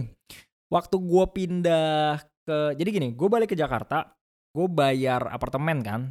Nah apar, buat gue tinggal. Nah si apartemen gue tuh gue ngutang. Oke. baik banget tuh yang punya apartemen bisa diutangin terus waktu gue pindah ke Surabaya gue juga bayar apartemen intinya eh, lamsam gitulah di depan gitu langsung Aha. berapa gitu intinya utang gue dari situ terus juga eh gue waktu itu harus balikin duit ke ke company yang gue resign itu eh jadi intinya ada yang kayak gitulah sama ada utang Ya. kartu kredit lah buat Oke. apa segala Hmm. gitu jadi ada utang itu gitu loh Eh waktu gue mulai Berarti bukan utang untuk usaha arcade ya? Enggak, enggak, Utangnya enggak, masih utang utang Pribadi. pribadi Yes, yes. Jadi waktu gue mulai arcade, utang gue utang pribadi, Oke. utang keperluan gue sendiri. And then lo lo lo jalan arcade 6 bulan kurang lebih dapat suntikan dana. Ya. And then you grow. Eh, grow, ya. Terus si utang itu akhirnya terbayar apa enggak nih? Eh, masih ada sisanya sih sampai hari ini, tapi udah mulai dibayar lah, udah mulai dibayar. Oke. Gitu. eh, jadi ya apa? Abis dapat suntikan dana itu, ya pastinya gue pakai buat mostly buat inilah, buat ngembangin usaha gue. Jadi ibaratnya utang pribadi gue udah biarin gue anggurin dulu lah gitu. Ah, Kebetulan yang yang yang diutangin. yang diutangin masih cukup sabar gitu Nah. jadi ya udah bisa jalan apa segala macam eh itu first round terus gue bikin PT di bulan Juli 2019 19. akhir Juli akhir Oke. Juli yes yes akhir Juli baru tuh PT. baru tuh PT baru tuh PT abis itu eh jadi duitnya si temen ini akhirnya ditambahin sama dia jadi, Jadi dia kan dia pertama waktu dia kali. yes jadi di waktu pertama dia naruh duit kan belum PT gitu Ya. kan ya udah dilihat deh cek ombak gitu kan jalan tiga bulan gue bisa kasih lihat nih progressing nih volumenya naik Ya, apa ya, segala ya. macam terus dia bilang ya eh, oke gue minat nih eh, nambah lagi yang gue invest terus ya udah gue bilang ya oke kita formalin deh bikin PT apa segala macam ya udah itu terus baru mulai kepikiran untuk eh, gini sebenarnya visionnya atau apa targetnya dari awal udah clear Bu- di kepala gue adalah Arcade harus ngekspor Jadi eksportir. Gitu, jadi eksportir karena yang tadi background cerita gue kan adalah gue commodity trading Trading. gitu jadi gue suka yang Jadi oh, lo mau jadi commodity trader minyak jelantah. Betul, betul. Gue tertarik untuk ya udah ekspor impor lah gitu. Nah kebetulan nih keren juga ya yang diekspor sampah bisa jadi duit lah kasarnya gitu. So eh, itu itu gue itu gue tertarik dari awal Arcade harus jadi eksporter gitu. Cuman steppingsnya waktu itu harus dipikirin kan. Eh, jadi pertama waktu itu gue inget yang gue lakukan beli mobil box dulu sih. Jadi si Camry itu kayaknya udah kasihan gitu kan. Udah stock breaker udah eh oh eh oh gitu kan. Karena dibuat ngangkat jelantah melulu. Akhirnya udah deh beli mobil box gitu. Tapi di saat yang bersamaan eh gue sama sepupu gue udah bilang oke kalau kita beli mobil lo harus punya employee karena siapa yang mau jalanin ya udah cari cari cari cari akhirnya dapet employee dua jadi lang sebenarnya giant step setelah dapet duit pertama itu adalah Beli mobil beli box. mobil sama employee. hiring dua karyawan hiring dua karyawan gitu next stepnya abis itu gue bilang oke eh, a- ke abang sepupu gue itu gue bilang lu kapan berani resign gue bilang karena ya kalau mau ibaratnya gambling ya udah ayo sekalian aja di sini nyemplung gitu. Nah, Tapi itu PT udah eksportir. Izin udah eksportir. izin udah gue urus dari awal. Jadi waktu gue bikin PT gue udah bilang, eh, oke gue ngurus ini juga eh, apa namanya bea cukai lah intinya Ya, API angka ya. pengenal impor itulah. Jadi intinya database bea cukainya itu udah udah diurus dari dari awal. Itu udah i- udah ready. Udah tahu mau ngekspor arahnya. Jadi gue udah udah nyiapin legalitas From the PT buat start lah ekspor. ya. From the start. Dari Ya. Tapi ya waktu Juli itu ya baru sekedar PT, maksudnya belum ada belum ada apa-apa yang lain lagi. Baru baru dari situ mulai cari-cari apa nyari ini sih sejujurnya nyari modal lagi ya, nyari modal lagi. Jadi eh, waktu itu kan kalau mau jadi eksportir udah sebenarnya sudah tergambar. Gue harus punya gudang eh, yang mana gudangnya itu aksesnya eh, bisa dimasukin terkontainer karena kalau mau ekspor kan pakai kontainer gitu. Ah, jadi itu udah tergambar terus gue perlu penyimpanan, gue perlu tangki, gue perlu alat timbang apa segala macam itu kepikir. Cuman waktu itu tadi belum ada tuh duitnya belum cukup gitu Hmm, karena hmm, udah hmm, kepake hmm. beli mobil apa segala Hmm, macam. hmm, hmm. Ya udah waktu itu eh intinya kebetulan gue itu di sebenarnya ya di niatnya bokap gue bukan itu juga sih. Jadi intinya bokap gue itu punya satu rumah itu tadinya mau di eh, balik namakan ke gue untuk urusan lain lah gitu intinya. Nah tapi eh, akhirnya dihibahin ke nama gue ujungnya itu eh, dia memperbolehkan untuk gue pakai untuk gue bawa ke bank sebagai jaminan untuk mendanai bisnis Disekolahin ya, jelantah gue. disekolahin. Gue sekolahin ya. Gitu. Jadi akhirnya di bulan September ya. September itu akhir gue dapat KUR tuh, kredit usaha rakyat Dari bank. dari bank. Dengan jaminan rumah yang Dengan tadi. jaminan rumah tadi.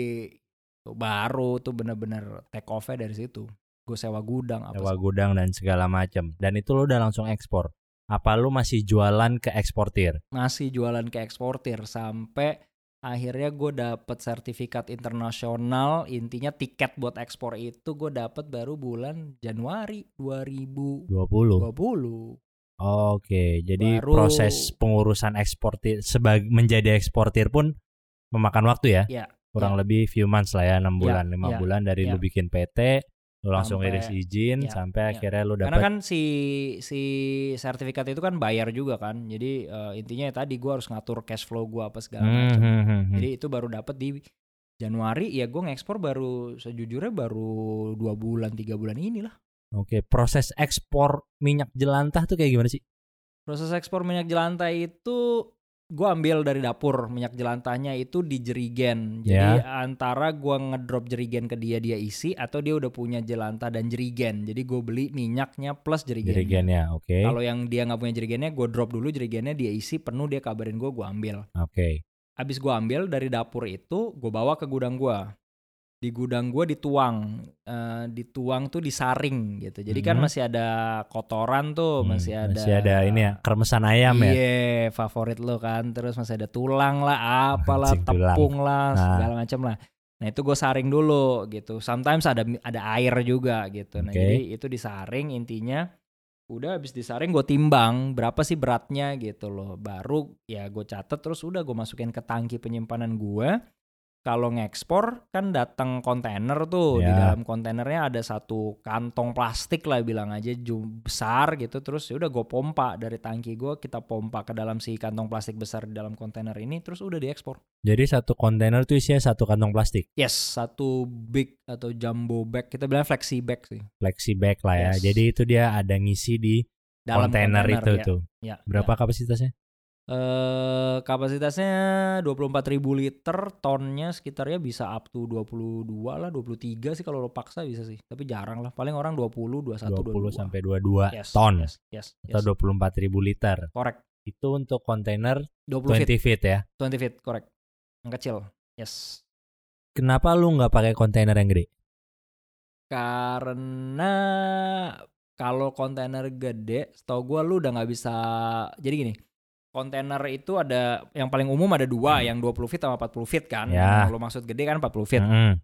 Satu, kalau lo isi liquid pakai flexi bag itu tadi, dia tuh kalau lu isi penuh beratnya udah melebihi berat si maksimum yang bisa diangkut sama oleh si kontainer. 40 feet Ah, oke. gitu. Jadi nggak pernah ada orang kerja uh, UCO itu pakai bulk liquid inside 40 feet container. UCO tuh apa? Uh, use cooking oil Ya, oke. slash minyak jelantah Bahasa slash Inggris ya. uh, Oke, berarti nama- limbah minyak goreng. Nama kerennya UCO ya. UCO, use Internationally use-nya UCO. correct. Use Jadi lo kalau jualan ke luar negeri nggak mungkin bilang jelantah, saya jualan minyak jelantah nggak kan? Gak, gak, gak. Gue You use the term UCO ya kan. UCO, Oke. UCO. Jadi intinya si kontainer 40 feet ini kalau lu isi berapa kapasitasnya?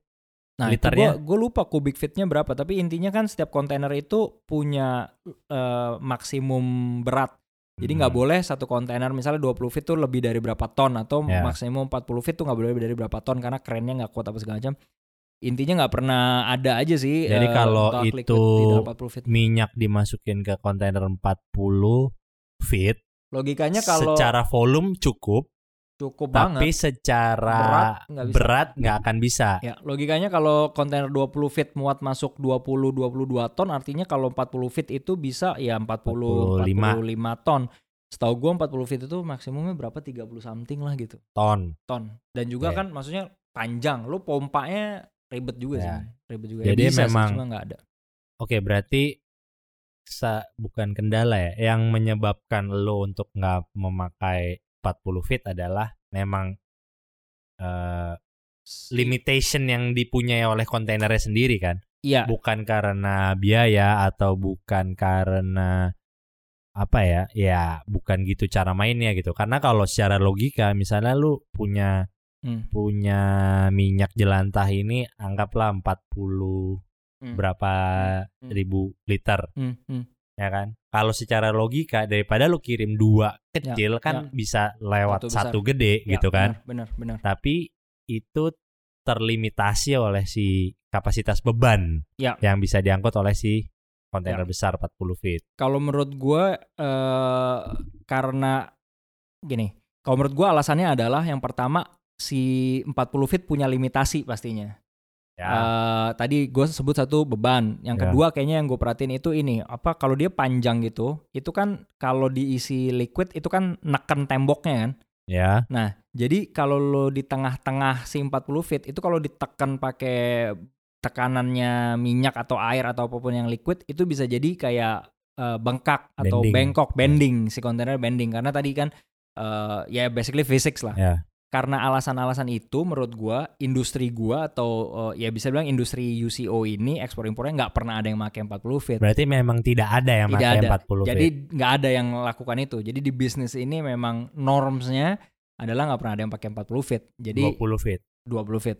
20 feet antara flexi bag inside dry container biasa atau ada satu lagi namanya iso tank. Jadi dia tangki tapi bentuknya kontainer 20 feet.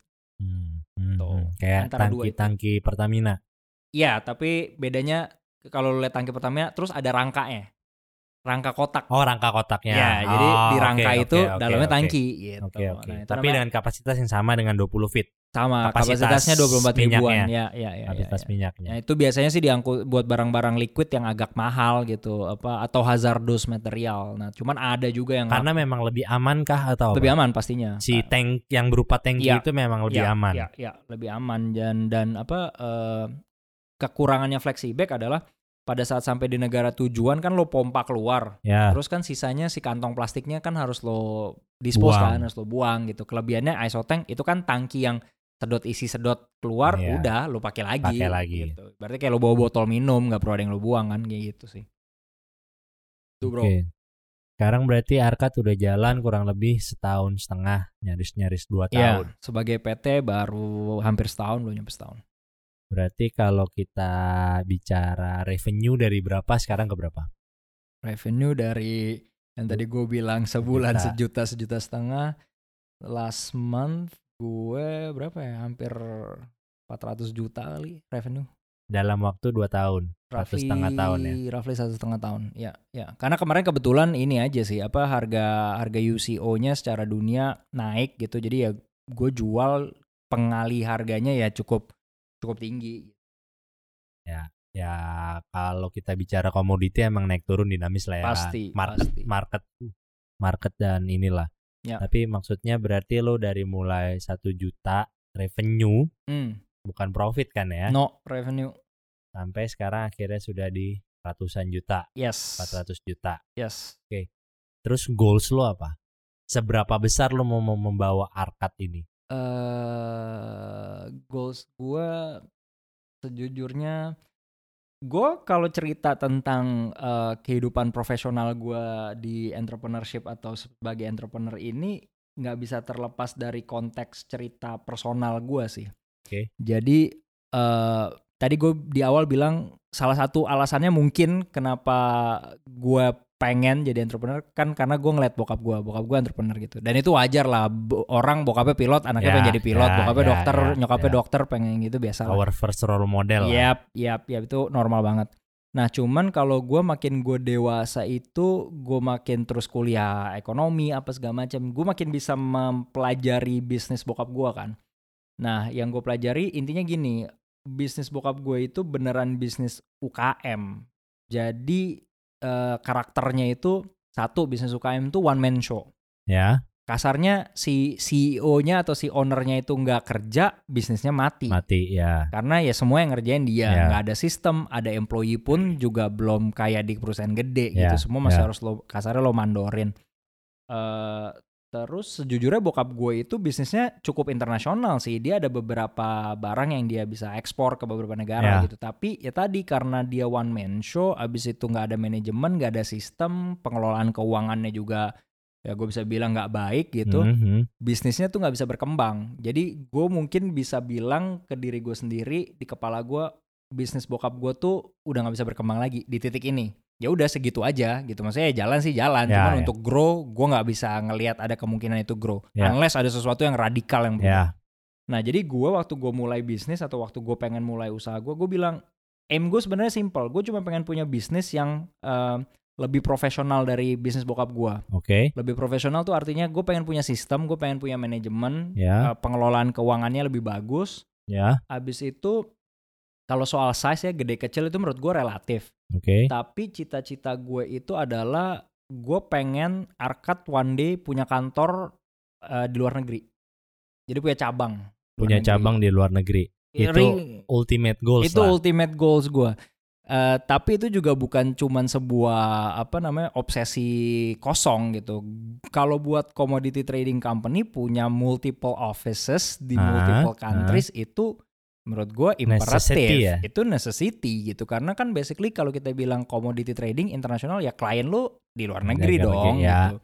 Dan lu bisa dibilang market tuh kan around the clock gitu loh. Jadi ya perbedaan waktu itu ada dan itu nyata. Abis itu kalau lu punya kantor di luar negeri yang logikanya kantor cabang itu lebih dekat ke klien lo, Hmm, ya lu bisa serve mereka dengan lebih baik aja sih menurut gua hmm. gitu. Jadi ultimate dream gua buat Arkat adalah eh, it will grow to such a apa Scale. scale atau size yang mana tadi professionally run punya sistem apa semua bagus habis itu punya kantor cabang luar negeri aja regardless ya gue mau cuman punya satu meja satu orang doang di gua nggak tahu di mana di London gitu sama happy man gua kalau itu bisa terjadi gue udah realize uh, goals atau dreams gue buat Arkat sih Oke, tadi kan buat Arkat ya, lu mau Hmm. punya office di luar negeri. Tapi Hmm. kalau eh, your personal dream atau apa ya, personal goals lah, hmm. apa?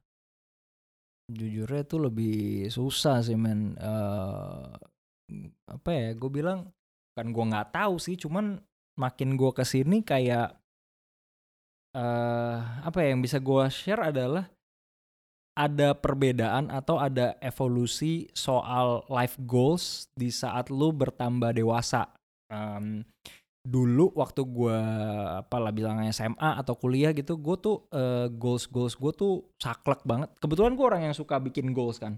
Dan ya suka aja itu give me framework aja gitu. Tapi Ya. dulu tuh ini saklek banget. Gue lulus kuliah tahun segini dapat kerja beli mobil mau nikah punya rumah apa segala macam. Ada timelinenya tuh umur gitu kan Ah, waktu ah, itu. Kayak ah. umur segini apa umur segini apa segala macam. Tapi gue makin ke sini kayak makin eh, apa itu berevolusi as in like ya udah nggak kayak gitu lagi. Gue udah nggak putting timeline lagi in my goals gitu. Eh, Jadi kalau ditanya goalsnya buat gue sekarang ya lebih fake lah bisa dibilang. Lebih fake bukan lebih fake apa namanya lebih lebih loose bukan lebih fake. Lebih loose lebih loose as in like ya gue pengen hidup eh, layak nih. Misalnya contoh details. Gue sekarang belum punya rumah tinggal. Hidup sebagai sosialita. Oh, anjir ya punya masuk- yah ya iya, kan? iyalah, dikelilingi wanita-wanita. Indonesia Tatler Ah, gitu iya, kan. iya, iya. ya pengen kayak orangnya kayak kebanyakan orang lah yang normal pengen punya tempat tinggal eh, apalah segala macam gitu. Itu sih tapi nggak ada lagi yang spesifik banget yang harus eh oh harus begini atau harus begitu atau kayak oh jumlah uangnya harus segini atau apa. Nggak tahu ya makin ke sini sih kayak makin ya udahlah gitu maksudnya dijalanin aja gitu. Itu karena lu enjoy the process juga kan enjoy where you are right now. Eh, yes, dan gue bisa bilang itu gue sampai bisa menikmati proses itu juga nggak serta merta gitu. Bisa dibilang agak-agak ya tadi pro- eh, hasil dari eh, perjalanan yang tadi udah hampir 2 tahun itu, di mana akhirnya gue realize bahwasannya bedanya gini. Dulu waktu gue masih lebih muda, gue berpikir tuh kalau orang mulai usaha tuh kayak udah punya spesifik goal gitu. Jadi oh usahanya harus segede gini terus nanti lu bakal tadi lu bilang oh punya ya atau punya private Ya. jet atau punya Lamborghini atau punya Porsche whatever lah ya gitu. Eh sekarang gue ngelihat kayak menurut gue sih kayaknya itu agak nggak mungkin ya untuk lu memulai usaha abis itu lu udah konkret banget harus tercapai setelah tiga tahun usaha gue harus punya benda A atau punya benda B gitu atau apalah gitu. Karena menurut gue di dunia usaha itu kan uncertain banget. Maksudnya eh, banyak banget ketidakpastian. Nah, pembeli lo mau beli apa nggak beli Ya, supplier lo mau ya. jual apa enggak eh, keuangan lo gimana seperti apa. market seperti apa banyak banget uncertainties jadi ya gue bisa dibilang dipaksa oleh keadaan untuk akhirnya realize menyadari ya lu harus enjoy prosesnya jangan cuman lo fokus ke hasil gitu jadi ibarat gue sekarang ada di proses memasak nih tadinya tuh gue eh, fokus banget ke hasil masakan gue gue pengen Hah? bikin spaghetti yang bentuknya begini warnanya begini rasanya begini. Di- disajikan di atas eh, piring yang bentuknya begitu Ya. Tapi makin gue jalanin gue merasa ada baiknya untuk gue nggak fokus ke itu gitu gue lebih baik fokus ke dalam proses memasaknya itu sendiri gitu jadi Mhm. dinikmati proses memasaknya itu gue tahu Hmm. gue pengen bikin spaghetti tapi ya gue nggak akan stres kalau nanti ujungnya spaghetti gue tuh rasanya nggak seperti yang gue pengen atau Hmm. bentuknya atau apa warnanya gitu jadi lebih kayak enjoying the whole process of cooking lah bisa dibilang sih kayak gitu sih dan sekarang kan lagi oke reason aja lah ya reason Hmm, hmm. condition aja gitu dengan keadaan covid ini keadaan bisnis lo gimana dan how you cope with it eh bener banget sih man ini chaos sih sejujurnya. Jadi COVID eh dampaknya ke bisnis gue tuh langsung. Kenapa gue bilang langsung? Jadi ada dua sisi, sisi penawaran sama sisi permintaan. Dari sisi penawaran atau sisi supply, bisnis gue terdampak karena restoran, mall, dan tempat-tempat makan itu kan tutup. ya Jadi artinya kalau mereka tutup, eh, well nggak semuanya tutup sih, banyak yang masih buka untuk melayani eh, delivery kan gitu. Tapi kan artinya jumlah makanan yang mereka masak kan nggak sebanyak kalau normal. normal Artinya eh, minyak jelantah yang mereka hasilkan atau limbah yang mereka hasilkan nggak sebanyak sebelum COVID pastinya. Jadi Hmm, artinya barang hmm. yang bisa gue beli jumlahnya sekarang makin terbatas. sedikit Satu. ya Terus dari sisi permintaannya karena gue bisnisnya itu bisnis ekspor yang ujungnya barangnya ini dijadiin bahan bakar khususnya itu diesel, Ya. biodiesel di luar negeri itu covid itu kan orang jadi nggak pergi ya? Orang kan stay at home Ya. gitu kan kerja dari rumah apa semua dari rumah. Artinya orang makin eh, nggak belanja BBM dong. Ya, Ibaratnya mobil lo nggak ya, lo ya, isi ya, sesering ya, ya. sebelumnya kan. Jadi permintaan akan bahan bakar itu kan juga turun Nah, jadi ini sebenarnya eh, bisa gue bilang agak krusial sih eh, momen ini di saat demand turun, supply juga turun. Jadi agak-agak tough lah. Eh, harga jelas jatuh kemarin minyak dunia futures sempat negatif gitu kan. Eh, sekarang masih ya murah banget gitu, murah banget jatuhnya itu jauh banget gitu dari 60 Yes, dolar ke yes, ya, men, yes. sekarang cuma berapa 20 gitu kan. Jadi itu dampaknya banget. Eh, kalau ditanya gimana survive-nya, jujur gue belum tahu. Jujur gue belum tahu. Tapi mungkin yang bisa gue pikirkan sekarang adalah satu, bersyukurnya fixed cost gue belum terlalu tinggi. Oke. fixed cost gue belum terlalu tinggi artinya sebetulnya kalau gue bisa eh kerja dengan volume yang minimum, Minimum aja jadi masih misalnya tadinya gue satu bulan tiga kontainer mungkin kalau gue bisa satu atau dua harusnya sih hitungan gue mungkin bisa tercover ya. Dengan catatan tadi harga jual turun harga beli turun lah. Karena kita kan perusahaan dagang Ya, gitu ya, kan. ya. eh harusnya itu. Tapi yang detail-detailnya gimana sih jujur gue belum kepikiran sih men. Tapi yang jelas it's gonna be a tough period for the next gue bisa bilang gampangnya satu tahun ke depan lah. Sejujurnya di kepala gue dan gue udah share ke ke tim ibaratnya manajemen gue anggap aja tahun 2019 ini udah tutup buku 2020. eh sorry dua- 2020 ini udah tutup buku jadi kita baru ada di bulan April akhir April sekarang gitu kan tapi gue udah bilang kayak anggap aja udah tutup buku lah bro gitu jadi the rest of the year ya udah kita survival aja intinya jangan kehabisan uang eh, jangan loss itu aja sih Hmm. gonna be tough sih gonna be tough Jadi memang at least for now you can do whatever you can lah ya. Ya. To survive aja lah ya. to survive yes tapi kalau gue ngeliatnya di sisi lain sebenarnya kalau lagi masa kayak gini di saat permintaan turun supply juga turun itu bisa jadi momentum untuk perusahaan lu melakukan hal-hal yang eh apa ya gue bilang jadi biasanya kalau normal lu kan busy with operations kan gitu Ya, kan. ya, ibaratnya day to day business tuh Ya. korup banget gitu kan. Nah karena gue ngeliatnya kalau sekarang lagi slow kayak gini itu saat yang tepat momentum untuk lu ngebenahin apa yang pengen lu benahin. Jadi misalnya kalau di gue gue pengen eh, memulai usaha eh, bukan memulai usaha gue pengen arcade itu lebih di branding gitu di branding Mhm, as in yang simple-simple aja gue pengen bikin seragam buat karyawan gue jadi Oke. every time mereka ngambil ke restoran mereka pakai seragam Seragam. Eh, atau misalnya gue pengen improve website gue gue Ya, ya, mulai ya, bikin ya, ya. insta gue ya intinya tuh satu hal gitu terus ada beberapa hal lain sih yang ada gue pikir kayaknya nih saat yang tepat karena bisnis lagi slow gue mungkin bisa kerjain itu gitu sih itu Oke. sih Ya memang COVID impact nggak ada nggak ada ampun sih buat buat semua kena industri semua sih nggak ada. Nah terakhir nih sebelum kita udahin, seberapa besar pengaruh seorang istri di kehidupan personal dan profesional lo? Gokil nih pertanyaannya Ya kan? dahsyat Ya, banget. tahu nangis nih. Iya. ya.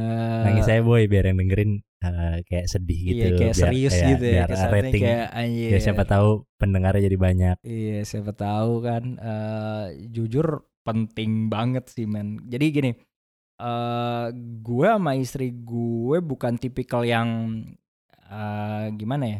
Maksudnya kita bukan yang kayak oh selalu bersama dan apa segala macam tipikal yang apa ya gue bilang romantis atau kayak gimana gitu.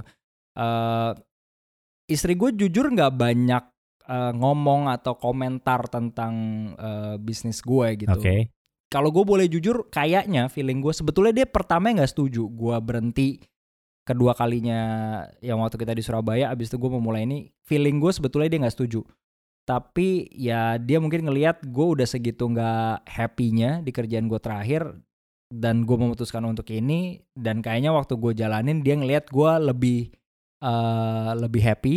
So ya udah dia dia support gue eh, dan dia tadi nggak banyak komentar sih sejujurnya tentang bisnis gue tapi kalau pertanyaannya penting seberapa penting? Penting banget karena tadi gue Seberapa besar? seberapa besar peranan. Kalau Eh, penting harus penting boy. Kalau nggak penting nggak usah. ya penting penting. Penting banget. Besar besar. Besarnya gini sih. Sebenarnya besarnya indirect Jadi gini gue ngeliat banyak pasangan yang suami istri usaha gitu kan. Ah. ibaratnya usaha bareng. Ya kalau itu ya besar banget lah. Kayak ibaratnya kan dia udah istri lu dia partner bisnis lu juga. Ya. di case gue enggak istri gue kerja gue bisnis. Tapi gue lihat dia besarnya gini eh, dia nggak banyak eh bersyukurnya nggak banyak nuntut gitu kasarnya. Maksudnya dia Mhm. tahu kondisinya dari terakhir eh, awal Januari sampai hari ini tuh eh, dia nggak pernah nanya sih apakah bisnis lo revenue-nya berapa, Hmm, profitnya hmm, berapa, hmm. tapi dia tahu bahwasannya gue still not making enough gitu. Jadi Ya, ya. gue bersyukur banget dia nggak ada yang gimana-gimana gitu. Maksudnya eh, ya jujur aja sih, gua, dia dia dia sangat mandiri setelah gue mulai usaha lah gitu. Jadi konteksnya gini. Waktu gue masih kerja, gue setiap bulan ngasih uang ke istri gue, Ya. nafkahi lah ya ibaratnya Ah, kasih ah, uang ah. sejujurnya semenjak gue mulai usaha eh itu Stop. sudah Stop ya. well Stop apa berkurang? berkurang jauh banget. Hampir stop hampir stop hampir stop gitu. Nah itu eh ya tadi sangat besar karena dia satu bisa memahami uh, kondisi gue yaitu lagi proses lah gitu. Jadi besar banget sih bro. Although nggak yang nggak yang ibaratnya aduh hari ini gimana mau apa? Gitu nggak yang kayak gitu. Cuman gue bisa bilang intinya apa?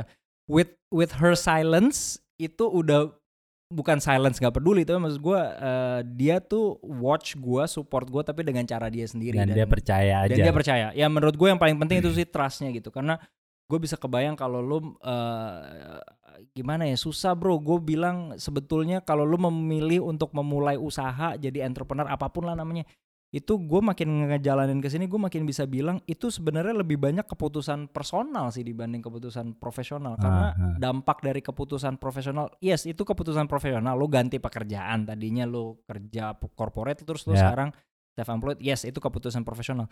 Tapi dampak dari keputusan itu itu mostly dirasakan di kehidupan personal lo gitu. Hmm, uh, waktu hmm, kerja hmm, lo tuh hmm. jauh jadi lebih panjang uh, Sabtu Minggu lo kerja, ya, ya duit ya, lo nggak ya, sebanyak ya, dulu, ya, atau ya, bahkan lo nggak ada duit di awal. Uh, dampaknya personal sih men. Jadi ya tadi peranan spouse, suami, istri lo kalau lo bisnis menurut gue besar banget. Dan menurut gue ada baiknya kalau gue lihat in retrospect ya buat mungkin orang-orang yang lagi berpikir untuk mulai usaha sendiri apa segala macam.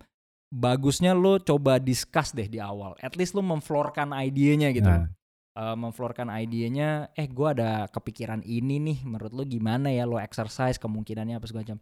Di case gue, uh, waktu gue mulai nikah sama istri gue, gue bukan uh, entrepreneur, gue belum jadi entrepreneur, artinya gue ya, masih ya, karyawan ya, gitu, ya. gue punya gaji tetap dan sebagainya. Tapi dari awal kita pacaran itu gue udah kasih preview-preview bahwasanya cita-cita gue one day gue pengen usaha sendiri karena dia lihat juga kan bokap gue pengusaha ya, kecil ya, lah pengusaha. UKM gitu jadi uh, surprise mungkin surprise tapi not to surprise karena gue udah pernah bilang di ya, awal yeah, gitu. Yeah. Jadi menurut gue ada baiknya kalian ngehin ya, at least ngehin kecil yes. di awal sampai akhirnya mungkin uh, ada baiknya juga di apa ya? diajak berdiskusi yeah. sedikit demi sedikit lah. Yeah, yeah, Walaupun yeah. mungkin dalam case lo dia seakan quote and quote tidak peduli tapi hanya percaya tapi mungkin ada baiknya juga buat kita menceritakan uh, Pasti. apa yang terjadi sih sebenarnya gitu kan. Karena beda konteks kalau lu dari pacaran lu udah usaha sendiri gitu kan banyak ya, tuh yang ya, ibaratnya ya, udah ya. pengusaha punya pacar gitu terus nikah jadi ibaratnya dia dari pacaran udah ngerti kalau lu ya lu pengusaha gitu ya, kan. Ya, ya. Kalau di case gue dan gue tahu banyak banget eh, pasangan-pasangan lain di luar sana yang kayak gue. Jadi waktu mereka pacaran baru kenal konteksnya gue karyawan, abis itu udah nikah gue jadi pengusaha gitu. Jadi itu kan pasti perbedaannya jauh bro. Yang jelas udah gue maksudnya gue be frank itu financial bro. Kom, apa maksudnya uh, dampaknya tuh finance gitu. Dan hmm. lo harus lo harus discuss sama pasangan lo. Jadi carilah pasangan yang bisa mempercayaimu dan mendukung kamu sekuat hati dan sekuat tenaga ya. Dan sekuat iman. Oke okay, thank you Arif. Uh, ngobrol-ngobrolnya. Uh, yang pasti Arif akan banyak lagi uh, ngobrol baik sebagai narasumber ataupun Bintang sebagai host ya, ya kan? tamu langganan. karena sepertinya dia sangat enjoy untuk talking ya kan? Iya. Sorry ya guys kan gue yang ngomong daripada host ya. tapi uh, itu aja buat hari ini. Uh, sampai jumpa di episode selanjutnya